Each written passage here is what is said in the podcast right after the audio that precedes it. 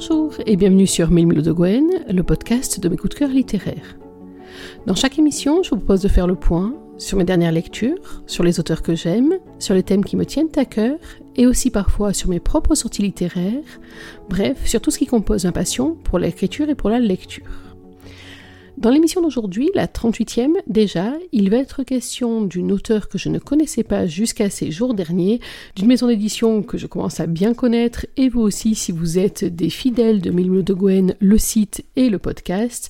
Et il va être question d'une histoire qui m'a pas laissé indifférente et qui m'a même plutôt chamboulée, d'une histoire très originale en tout cas, qui je l'espère va vous aussi vous tournebouler le cerveau et le cœur. Le roman, c'est Dual Love, l'auteur, c'est Shirley G. Owens, et la maison d'édition, ce sont les plumes du web. On trouve donc ce roman dans la collection Ruby, à la fois en version numérique et également en version papier pour celles qui préfèrent lire sur du support physique. Dual Love, qu'est-ce que c'est? C'est une romance d'un style un peu particulier qui va mettre aux prises deux personnages particulièrement cabossés. Vous savez que j'aime bien euh, les romances avec des personnages un petit peu abîmés, mais alors là, Charlotte J. Owens s'est posée totalement là pour ce qui est de cabossage. Il y a d'une part Max. Max, c'est quelqu'un qui euh, n'a pas de chance dans la vie, qui cumule les difficultés. On pourrait même dire que sa vie est une succession de difficultés. Euh, il a un emploi plutôt précaire, il a une vie qui économiquement en tout cas n'est pas facile, loin de là une vie sentimentale qui est à peu près au zéro absolu. Heureusement, il peut compter sur quelques repères stables dans sa vie. D'abord la salle de boxe de Philippe, Philippe qui est une espèce de mentor pour lui, et puis son meilleur ami, Mickey, avec lequel il a écumé les foyers pour enfants abandonnés et qui est comme un frère de cœur pour lui. De l'autre côté de cette romance, il y a un personnage, alors plutôt deux personnages, c'est pour ça qu'on parle de dual love dans le titre particulièrement bien choisi de ce roman. Il y a d'une part Samantha. Samantha est une jeune femme un peu asociale, c'est la voisine de palier de Max. Ils n'ont euh, jamais échangé plus de deux mots. Euh, elle ne s'intéresse pas du tout, du tout, ni à son look, ni à sa mode, ni à sa vie sociale. Et puis il y a à l'opposé Jessica, qui est une sorte de double en négatif. Jessica est délurée, elle est provocatrice, elle est provocante, elle est indéniablement très sexy. Elle ne semble avoir ni filtre ni limite, bref, c'est une femme plutôt attirante mais aussi extrêmement dangereuse. À la base, Max n'aurait dû rencontrer ni l'une ni l'autre, seulement voilà. Son ex, Natacha, qu'il a largué trois ans auparavant et depuis laquelle il n'arrive plus à reconstruire sa vie amoureuse, son ex donc s'était euh, montré extrêmement désagréable avec Elisabeth, la femme de Mickey, son meilleur ami, vous suivez toujours, et depuis les relations entre Max et Elisabeth sont au point mort, voire marquées du saut d'une franche répulsion. Mickey est écartelé entre son frère de cœur, la femme de sa vie, et pour faire bonne figure, il décide d'organiser un dîner entre lui, Elisabeth, Max et la petite copine de ce dernier. Problème, me direz-vous, Max n'a pas de petite amie. Oui, ça pourrait être un souci. C'est là que Mickey entre en jeu en lui créant un euh, profil sur un site de rencontre pour lui trouver une fausse petite amie qui soit tout à fait crédible pour pouvoir venir à ce dîner.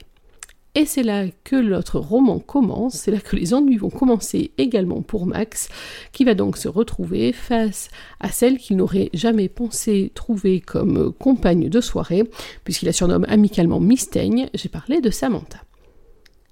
Je ne vous en dis pas plus pour le moment. La seule chose pour vous mettre un peu plus l'eau à la bouche, c'est euh, que ce roman aborde des thèmes qu'on n'a pas l'habitude de trouver en romance, que je n'ai même pas l'habitude de trouver en roman tout court.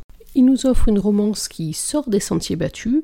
Euh, je ne sais pas si c'est votre cas, mais c'est vrai que souvent quand je lis des romances, j'aime bien maintenant sortir des schémas euh, vus cent fois, euh, des personnages qui se ressemblent tous, des intrigues qui ont tout un air en commun. J'aime beaucoup m'y détendre par moments, mais je suis aussi très très fan des romances qui sortent de tous ces poncifs et de tous ces lieux communs.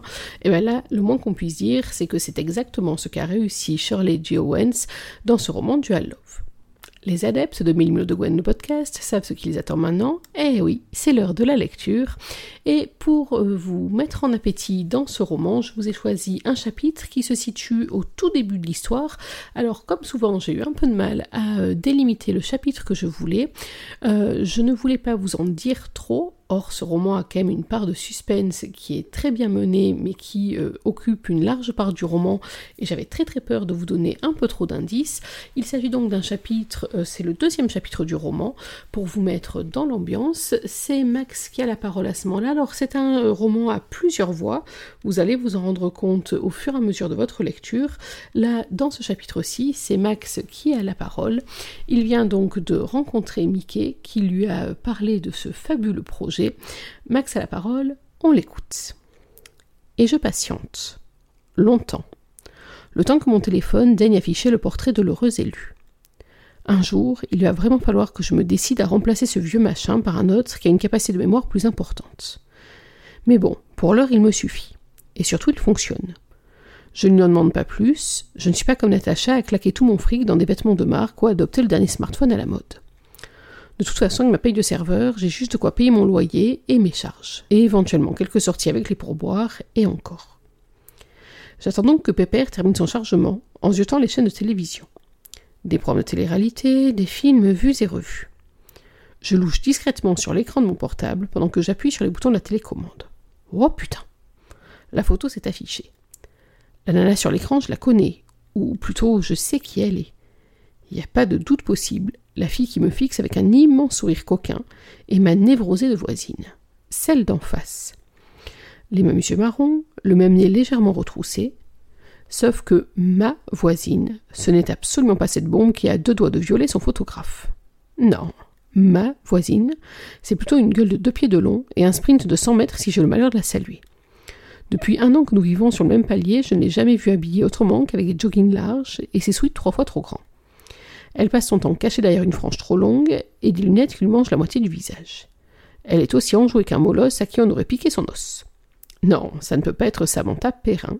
Il y a forcément une explication. Et elle me vient aussitôt. C'est sa sœur. Mieux, sa jumelle. Elles sont du même âge, après tout. Je m'enfonce dans le canapé pour finalement m'y allonger, le téléphone brandi devant moi.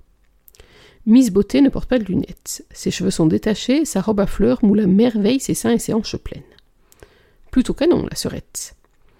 Difficile d'imaginer qu'un tel corps puisse se cacher sous les horreurs que Miss Teigne aime tant.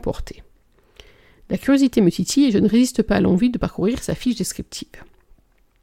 J'apprends que Miss Beauté a 25 ans et mesure 1m62, elle aime le chocolat, déteste le chou-fleur, elle ne fume pas, et ne boit pas, elle pratique la course à pied deux fois par semaine, elle ne sait pas si elle veut se marier ou avoir des enfants, et tout ce qu'elle recherche est un homme qui ne baisse pas les bras devant les difficultés et qui saura se battre pour elle.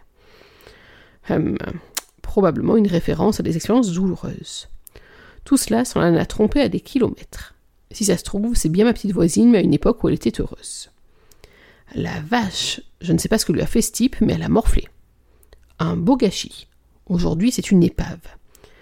Le photographe était probablement son Jules, vu la manière dont elle lui sourit. Le scénario est classique. Pour retrouver quelqu'un, elle sort de vieilles photos d'elle, où elle ressemble encore à quelque chose et les balance sur le net. Elle ne serait pas la première à agir de la sorte. Quelle idiote Les hommes s'empresseront de fuir dès qu'ils s'apercevront de la supercherie.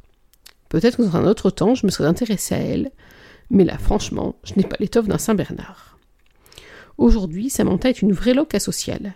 Il manquerait plus qu'elle virée schizophrène et le tableau serait complet. J'étais prêt à céder aux caprices de Mickey pour sa maudite soirée, mais là c'est trop demandé. Je n'ai aucune envie de m'afficher avec Miss Teigne. Sous quel nom a-t-il enregistré déjà? Ah ouais, Magic Max. Je trouve dans le mail le mot de passe pour accéder à mon profil. Le téléphone rame. J'ai presque envie de le secouer pour le forcer à aller plus vite. Quand enfin la page concernait s'affiche, je constate que Mickey ne s'est pas foutu de moi. Pas de perruque rose, pas de grimace idiote et pas de croûte de sang. Je suis de trois quarts, avec un air pensif, observant quelque chose qui se trouve hors cadre. La photographie en noir et blanc est plus que correcte. C'est curieux, je me souviens absolument pas de ce cliché. Ma fiche descriptive est nettement plus détaillée que celle de Samantha. 1m78, 27 ans, brun aux yeux marrons, corpulence moyenne. Moyenne? Putain, il exagère. Je ne suis peut-être pas bâti comme un bûcheron, mais j'ai des années de pratique de boxe. Je suis musclé. Pilosité à voir, style à remanier, hobby ne demande qu'à s'occuper. Non mais sérieux, c'est quoi ces réponses à la con? Attente accepte toute proposition de femme entre 18 et 55 ans, célibataire, divorcée ou en passe de lettres, voire veuve ou en passe de lettres, urgent me contacter. Veuve ou en passe de lettres Non mais qu'est-ce que Mickey avait dans le crâne pour écrire de telles conneries? Avec ce genre de profil, il me fait passer pour un gros obsédé, désespéré, limite dépressif. S'ensuit une description brève où cette andouille s'est carrément défoulée. Selon ses dires, Magic Max est gentil, doux, attentionné, adorant les enfants, les chiens, les oiseaux et les reptiles, aimant le Scrabble, le dîner aux chandelles, les balades, les voyages, les jeux vidéo, le cinéma, la lecture, la famille. Évidemment, il a fallu qu'il rajoute à ce portrait surréaliste et farfelu à quel point je suis sensible mais fort, très intelligent et pourtant modeste, respectueux des mouvements féministes et impliqué sérieusement dans la défense de l'environnement. Pauvre crétin, quel abruti va gober tout ça. Je râle quand Mickey daigne enfin décrocher son téléphone après huit sonneries insistantes. Il a dû s'empresser de filer à l'autre bout de l'appartement pour prendre l'appel. Oh, je vois que tu as fait ton petit curieux. Je devine sans problème son sourire triomphant. D'abord, tu me fais passer pour un gros obsédé dépressif et ensuite pour un petit trou du cul. Pas du tout. Je ne pouvais quand même pas avouer que tu étais un jeune con de 27 ans, fauché, sans la moindre famille, et qui n'a pas baisé depuis des mois parce qu'il se tape une dépression depuis que sa dernière nana l'a largué pour un gosse de riche. Je l'entends se marrer. Je te hais. Remercie-moi surtout. J'ai fait une compilation complète de toutes les attentes féminines. Normalement, tu corresponds à 98% des recherches. Ok, donc en supposant qu'il y ait plusieurs milliers de nanas en manque d'amour sur ce site, une seule me correspondrait, et elle serait aujourd'hui moche et associable. Mais qu'est-ce que j'ai fait au bon Dieu pour que le sort s'acharne sur moi à ce point? Elle est canon? Non roucoule Mickey. Elle était peut-être il y a plus d'un an, avant qu'elle emménage en face. Cette fille, c'est ma voisine, c'est Mistaigne. Hein? Je te dis que c'est Mistaigne. Ta voisine Tu déconnes Non. Un silence tombe entre nous. Mickey a déjà eu l'occasion de l'apercevoir plusieurs fois. Il a lui aussi essayé de se montrer poli. Toutefois, il a vite abandonné toute idée de lui faire la conversation. Elle demeurait décidée à ne pas nous calculer. Statistiquement, vous êtes compatibles. Et en quoi? Tu l'as bien regardé? Elle a peut-être des soucis en ce moment? Phase ou pas, je m'en moque. Je me serais volontiers plié en quatre pour inviter la bombe de la photo, mais certainement pas le fantôme qui me sert de colocataire du quatrième étage. Ces derniers temps, elle est de plus en plus étrange. Je ne serais pas étonné qu'elle cache de lourds secrets derrière sa porte. J'ai toujours eu le nez pour savoir si une personne allait me créer des problèmes, et avec elle, rien que d'y penser, j'en ai les poils qui se hérissent. Max, ne joue pas les difficiles, souviens-toi, un seul rendez-vous, c'est tout ce que je te demande. Je n'avais pas l'intention d'aller plus loin que ta maudite soirée. Si j'invite cette fille pour la larguer trois heures après, elle va sauter par la fenêtre. Alors trouve-en une autre, mais magne-toi. J'ai déjà prévenu Elisabeth que tu venais dîner demain soir avec ta nouvelle conquête. J'ai eu un mal de chien à la convaincre de t'accueillir, donc ne me lâche pas. Et puis, je te rappelle que tu me dois un service. Mickey ne rigole plus.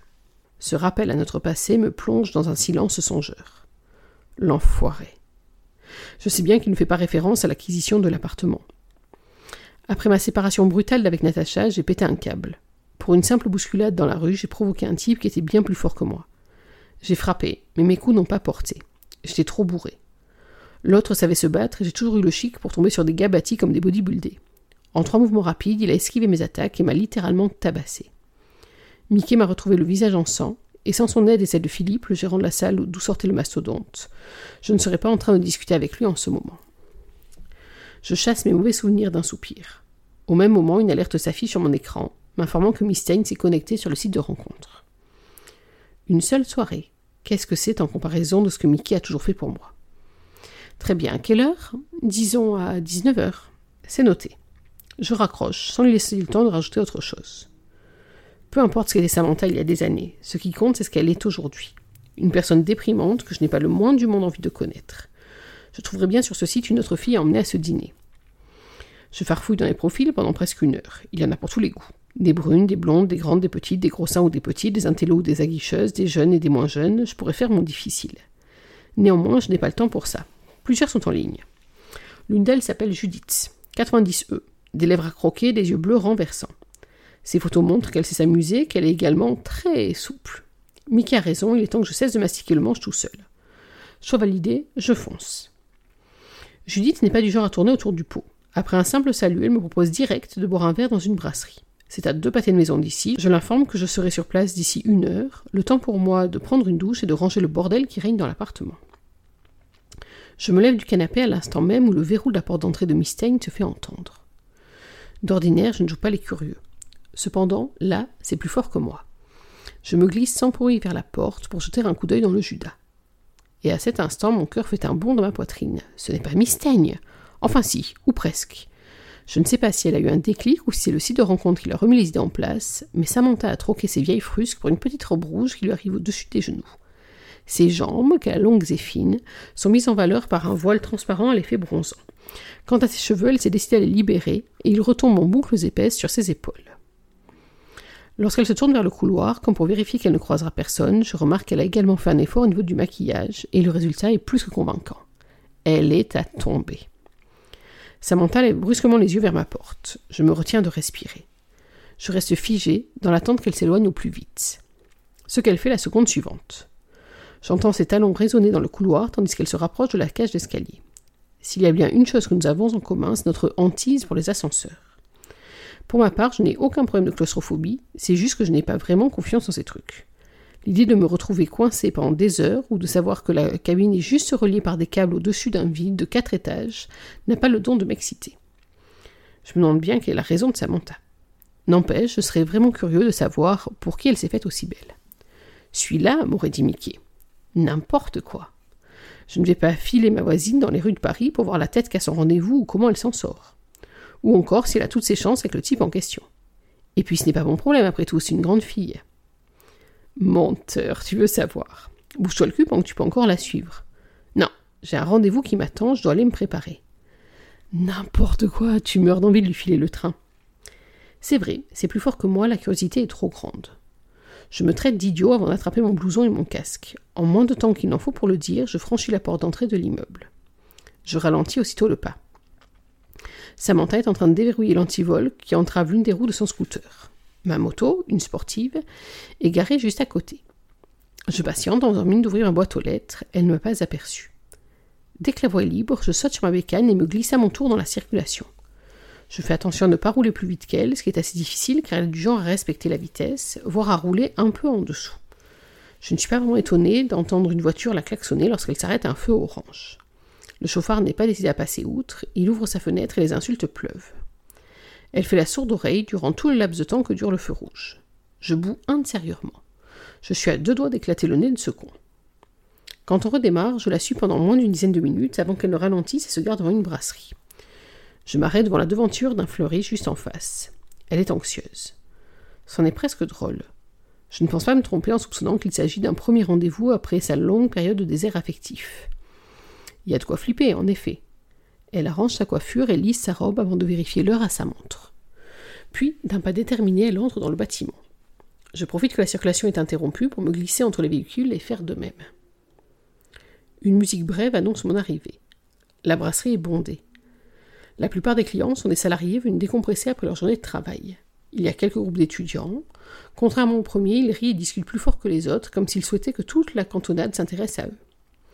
J'avise un tabouret encore vide près du comptoir et j'en prends possession. Presque immédiatement, le barman m'interpelle. Je commande la première boisson sans alcool que je lis sur l'ardoise au-dessus de sa tête. J'ai besoin de tous mes neurones pour évaluer la situation. Moins de 30 secondes plus tard, je sirote mon verre tout en cherchant des yeux ma cible. Samantha est assise à une table contre la vitrine. Elle a rendez-vous avec un homme. La trentaine, des sourcils broussailleux qui forment une vague au-dessus de ses yeux noirs, une barbe fournie. Il a tout du mafieux de vieux film avec ses cheveux gominés en arrière et sa grimace sur les lèvres. Manquerait plus qu'il ait un accent de merde. Ne me dites pas que c'est ce genre de type qui l'excite. Quoique, à bien y regarder, Samantha est mal à l'aise. Elle parle en évitant de le regarder. J'ignore ce qu'elle lui dit, mais ses mots ne sont pas ceux qu'il veut entendre. Même avec la distance qui nous sépare, je vois les mâchoires de cet homme se contracter. Il ne s'agit clairement pas d'un rendez-vous galant. Qu'est-ce qui se passe? Je prends mon verre et profite du départ d'une jeune étudiante deux tables plus loin pour m'y installer en toute discrétion. Le nez dans ma boisson, je tends l'oreille. Et voilà, la lecture de ce deuxième chapitre. Alors, pourquoi est-ce que je l'ai choisi? Euh, D'abord, je vous l'ai dit parce qu'il n'en divulgue pas trop, tout en posant l'ambiance. On voit déjà hein, cette dualité chez Samantha, qui est l'un des fers de lance de euh, tout ce roman. On voit aussi la très forte amitié qui lie euh, Mickey et Max, notamment au nombre de vacheries qu'ils sont capables d'échanger dans leurs discussions. et puis, j'ai beaucoup aimé, bien entendu, la petite touche d'humour dans le profil de Magic Max tel que la réalisation Mickey. Alors, euh, l'humour, c'est pas forcément la composante majeure du roman, vous le verrez à la lecture. Les moments de détente n'en sont donc plus précieux, bien entendu. Pour le reste, j'ai aimé ce chapitre pour ce qu'il pose également du mystère. En effet, euh, Max suit Samantha, persuadé qu'elle se rend à un rendez-vous galant, et puis vous avez vu la façon dont se termine ce deuxième chapitre.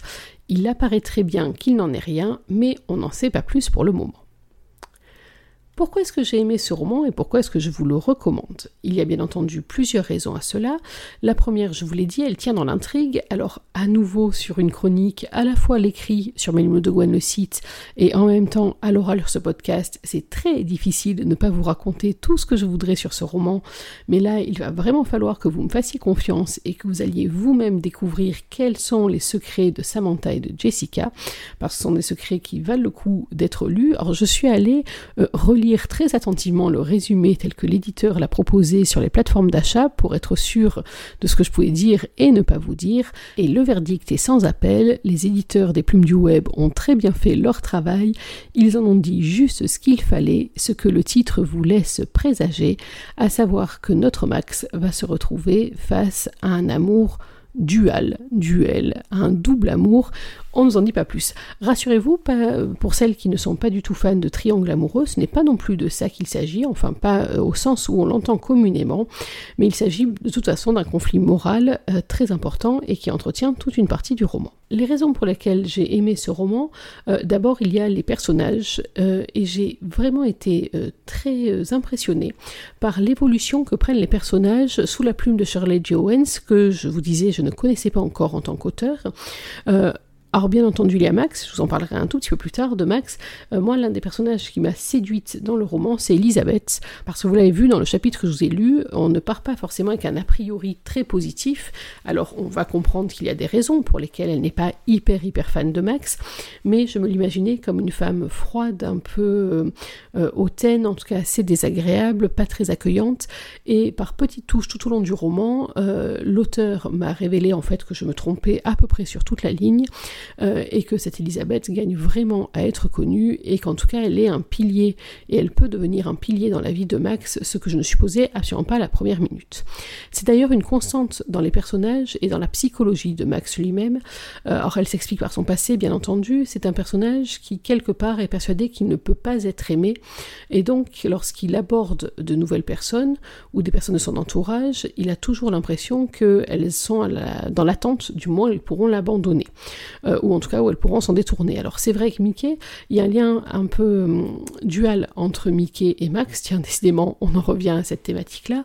À la fois ils sont très amis, Max est ravi du fait que Mickey ait fait sa vie, qu'il ait une femme qu'il adore, qu'il ait une petite fille Louisa euh, qui est son rayon de soleil, mais en même temps euh, on sent quelque part que euh, la distance qui s'est mise avec son frère de cœur lui pèse, lui le chagrine et en tout cas euh, fait qu'il hésite toujours dans les moments où il a besoin d'aide à se retourner vers cet ami de toujours par peur de venir foutre en l'air ce qu'il a pu construire dans sa vie. C'est un peu la même chose avec Philippe, le propriétaire de la salle de boxe qui a eu un rôle déterminant dans la vie euh, de Max et encore plus dans le roman. il y a toujours cette impression qu'à un moment ou à un autre Philippe va le laisser tomber et parfois il y a même dans le comportement de Max quelque chose d'un peu autodestructeur on le voit à deux trois moments clés du roman, dans lesquels, à la limite, on pourrait dire, il recherche euh, le rejet de la part des autres, euh, parce que finalement, si on le rejette, c'est qu'il a bien raison et qu'il ne mérite pas de s'attacher ou euh, d'être aimé. Donc il y a toute cette partie-là qui, en fait, c'est une façon de surmonter les traumatismes de son passé, parce que, quoi qu'il puisse en penser, Max est solidement marqué, traumatisé par justement ce qu'il a vécu, comme d'autres personnages du roman d'ailleurs, et c'est un trait d'union entre pas mal d'entre eux, euh, le fait d'avoir dû surmonter les choses et de se battre encore. C'est l'une des autres choses que j'aimais dans ce roman, on est vraiment dans une romance ancrée dans une certaine réalité, dans une réalité euh, qui est assez précaire, euh, puisque à un moment dans l'histoire, je vais pas vous dire quoi, mais il arrive un élément à Max qui va remettre en cause tout ce qu'il a peu à peu essayé de construire, et on va se rendre compte qu'en fait ce personnage, il est tout le temps sur le fil. Et d'ailleurs, c'est l'une des trames du roman qui est très importante, c'est que le roman, on peut le partager, on va dire, en deux parties chronologiques. Une première qui est la partie de la rencontre, et puis une deuxième qui est une partie euh, liée au combat. En effet, Max a 15 jours pour défier euh, l'un des plus grands boxeurs du coin. Euh, et c'est dans cette période de 15 jours que va se passer la deuxième partie du roman, et c'est une période qui est extrêmement complexe, parce que Max a à la fois l'opportunité en deux semaines de sortir de sa précarité, de prendre un autre tournant dans son avenir, de pouvoir construire quelque chose, de pouvoir sortir de la galère. Et c'est en même temps le moment où Samantha et Jessica vont avoir le plus besoin de lui et où il va lui se fixer un peu comme une mission, non plus d'être toujours celui qui est en difficulté, mais de se positionner aussi comme le sauveur. Et ce conflit qui va être entretenu par Philippe, qui va essayer de tirer d'un côté, par Arlène aussi, qui va devenir l'agent de Max et qui donc est du côté de Philippe, son ami, qui vont essayer de le maintenir dans la voie de ce succès qui s'annonce peut-être à un prix tout de même très élevé, euh, va s'opposer à euh, Samantha, à Jessica, à leurs besoins et à l'espèce de mission salvatrice que Max s'est fixée. Et là aussi, c'est un autre axe très important et très intéressant du roman qui tient à la métamorphose de Max, ou en tout cas à la manière dont Samantha euh, lui révèle euh, l'homme qu'il pourrait être, qu'il devrait être, qu'il voudrait être aussi, c'est-à-dire un homme beaucoup plus protecteur qui euh, va compter pour quelqu'un qui a besoin de lui. Et c'est quelque chose finalement dont il n'a pas l'habitude. Il a jusque-là toujours été l'enfant dont on n'a pas voulu, le poids dans le couple de Mickey et d'Elisabeth, la mission je vais dire ça comme ça, euh, de Philippe qui va l'aider à remonter la pente, alors que là, pour une fois au contraire, c'est lui qui est dans la position où il peut aider, apporter quelque chose, et ça, euh, ça va vraiment marquer euh, le personnage et marquer son évolution aussi. Hein. Je vous ai dit, c'est l'un des points très forts à mon sens de ce roman dans sa construction, c'est l'évolution touche par touche, nuance par nuance des différents personnages, et ce sentiment, à plein de moments dans ma lecture, que je m'étais trompée, parce que c'est le souhait de l'auteur, que je m'étais trompée donc dans mon analyse d'un personnage ou en tout cas d'une situation. Ce que j'ai euh, beaucoup aimé euh, au final dans ce roman, c'est toute cette réflexion sur la difficulté d'être accepté, d'être aimé, de croire qu'on mérite d'être aimé, et la difficulté en fait sous-jacente de s'aimer soi-même et de s'accepter soi-même avec ses failles, avec ses combats, avec ses blessures plus ou moins importantes. Et puis, je vous l'ai dit, l'autre élément qui m'a vraiment beaucoup plu dans ce roman, c'est qu'il sort des sentiers battus, euh, qu'on est dans une ambiance douce amère, jusqu'à la dernière minute, je me suis demandé s'il pourrait y avoir une issue vraiment heureuse à cette histoire, si elle le serait complètement, si elle ne le serait pas du tout, si elle le serait un petit peu, beaucoup, passionnément, à la folie. Bien évidemment, vous savez que je ne vous dirai pas ce qu'il en est, il faudra patienter vous-même votre lecture et d'arriver à la dernière page pour savoir ce qu'il en est. C'est une fin, moi, que j'ai trouvée en tout cas totalement cohérente avec l'histoire, avec l'évolution des personnages. Je ne vous dirai pas si c'était celle que j'avais imaginée ou pas, mais en tout cas, je trouve qu'elle est juste parfaite dans la tonalité de tout le roman et des recherches que l'auteur avait menées pour être la plus crédible possible. J'ai oublié un tout dernier point, bien entendu, c'est l'écriture de Shirley J. Owens. C'est une écriture qui est très précise, l'intrigue est parfaitement menée. Euh, je me suis laissé moi happer dans ce roman que j'ai lu d'un seul coup, euh, sans temps mort. L'alternance des différents points de vue, y compris à l'intérieur des chapitres, est sans doute un plus pour bien comprendre le point de vue et l'intérêt de tous les personnages. En tout cas, pour moi, ça a parfaitement fonctionné. Je trouve que l'intrigue a été bien travaillée, que tous les éléments se mettent en place les uns après les autres. Euh, qu'on a des rebondissements, qu'on a des surprises, qu'il y a des fausses pistes, des choses qu'on n'avait pas vues et puis qui d'un coup nous éclatent à la figure. Donc c'est vraiment très bien mené. L'écriture est très agréable à lire. Euh, je me suis totalement retrouvée moi dans ce roman et bien entendu je vous le recommande à fond. Voilà, donc si on doit faire un petit résumé, pour ce roman Dual Love de Shirley G. Owens, qui est sorti aux éditions Plume du Web le 22 octobre dernier, c'est un roman original, solidement ancré dans la réalité, qui prend grand soin de décrire et de nuancer des personnages attachants et des personnages, là encore, très originaux. C'est une plume qui est totalement maîtrisée, une intrigue ciselée, bref, c'est une très grande réussite. Merci encore aux plumes du web pour proposer une nouvelle fois une pépite que j'étais enchantée de découvrir et de chroniquer, à la fois l'écrit sur Mémo de Gwen le site et dans ce podcast. Donc, n'attendez plus, foncez et moi pour ma part, eh ben, encore une auteure que je rajoute sur ma liste des plumes à suivre. Voilà, il est temps de conclure cette émission. J'espère que vous avez pris autant de plaisir à l'écouter que j'en ai pris à la composer. Moi, je vous donne rendez-vous dans quelques jours pour parler d'un autre roman, d'une autre lecture. Alors, je ne vais pas trop vous en dire, mais on va retrouver un terrain connu. Vous verrez ça à la prochaine émission. En attendant, n'oubliez pas qu'une journée sans lecture, c'est une journée à laquelle il manque quelque chose Alors dans l'attente de notre prochaine rencontre, je vous souhaite de prendre soin de vous, d'être heureux et surtout n'oubliez pas, lisez. Bye bye